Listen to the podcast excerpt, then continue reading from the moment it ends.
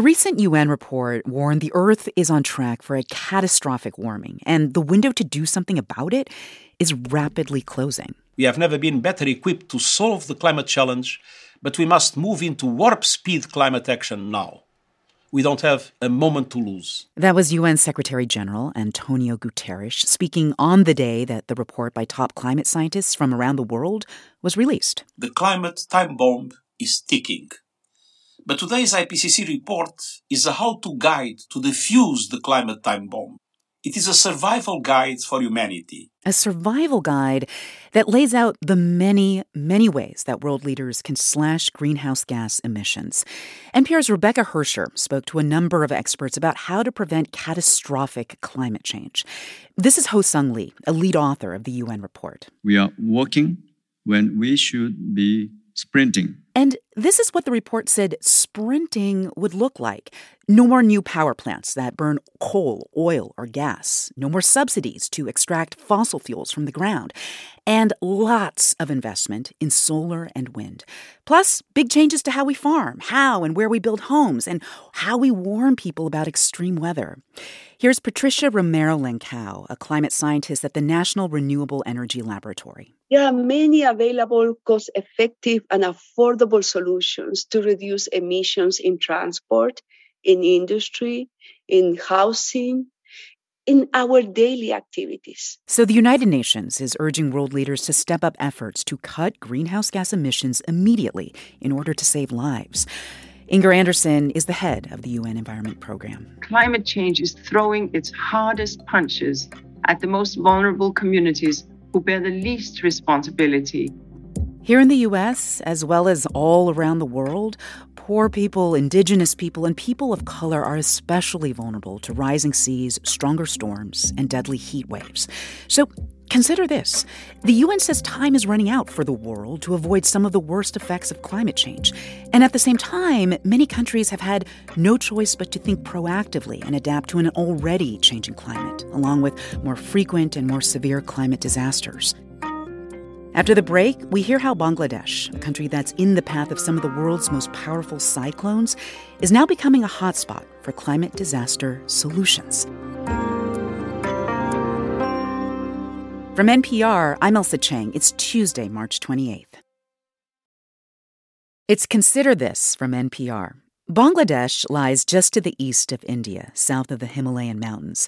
It's vulnerable to flooding as glaciers melt and sea levels rise, and it's hit with some of the world's most brutal cyclones. But Bangladesh only contributes a tiny fraction of the Earth's carbon emissions, making the country what many call a climate victim. Bangladesh has had no choice but to adapt to all this, and that has made it a hotspot for climate solutions, as NPR's Lauren Frayer reports from the country's north. Right now, it's the dry season, and I'm on a roughly 25 foot wooden boat making my way through like a web of capillaries that covers northern Bangladesh. Narrow, muddy, tiny rivers. There's some water buffalo, fishing boats, some children running along the riverbank waving. But in the wet season, this just becomes a, a shallow sea.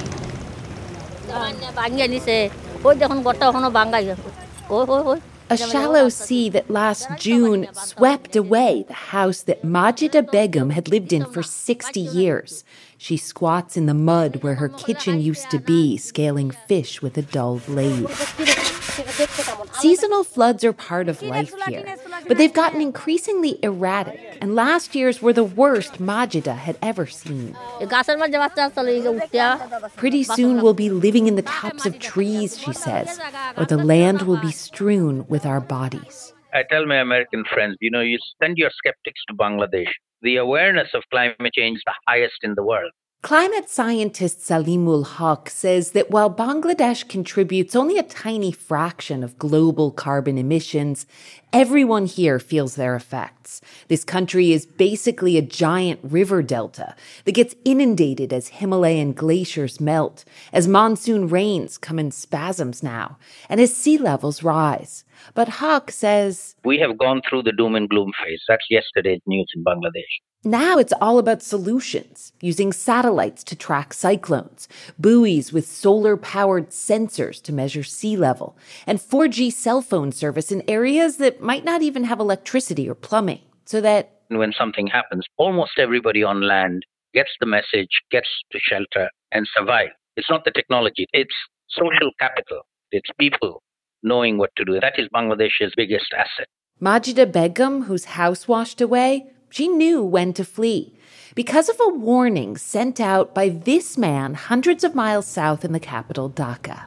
Partho, P A R P H O. Partho Protim Barua is an engineer at Bangladesh's flood forecasting and warning center. Last June, he noticed an unprecedented amount of rain forecast for the Himalayan foothills, an area that's been deforested in recent years. There is no grass or no trees on the hills, so the water just rush, rush downstream. downstream to low lying Bangladesh. So he called up his colleague, Nazma Akhtar, in the far north of the country near the Indian border. She's a housewife with a side job reading a gauge in her local river. This with the numbers on it, it's like a scale showing the river level. water level নিচে water level It looks like a yardstick in the riverbank. She checks it five times a day and sends readings to Dhaka by text message on her indestructible old Nokia brick phone. Bangladesh has hundreds of people like Nazma, regular folks, not scientists, who monitor water levels on the front lines of climate change. Last June, Nazma's readings were 15 times higher than normal, a sign of massive rainfall to the north even before it began raining here. So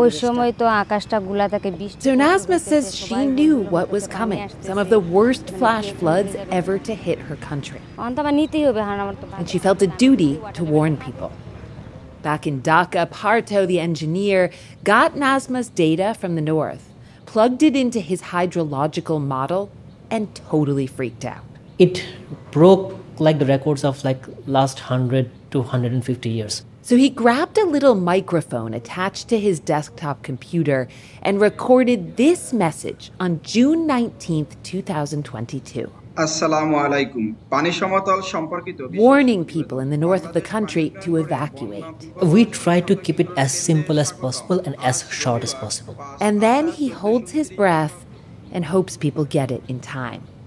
That message went out on Bangladesh's emergency warning system as a smartphone push notification, but also as an analog recording, accessible even on old Nokias like Nazma's. Meanwhile, up north, Majida Begum was in her kitchen scaling fish and watching the sky cloud over. She lives two hours boat ride from the nearest road and farther still from any flood shelter.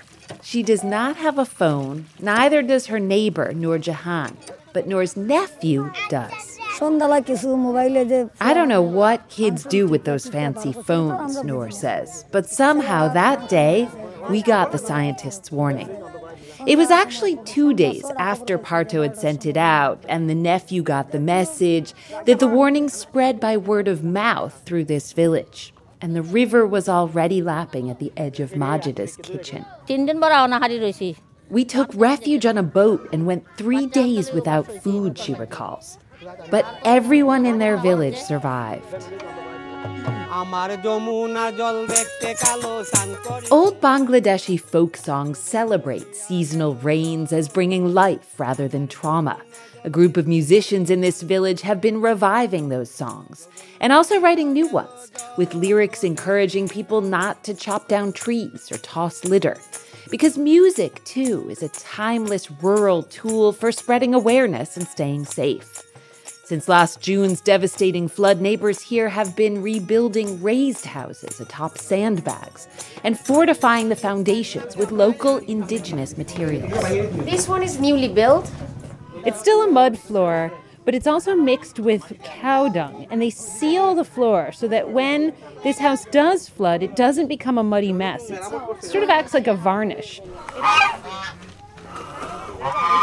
Majida also built herself something handy a cook stove that's portable instead of being fixed to the ground. So that the next time she has to evacuate, and she's sure there will be a next time, at least her family won't go hungry. That was NPR's Lauren Frayer. It's Consider This from NPR. I'm Ailsa Chang.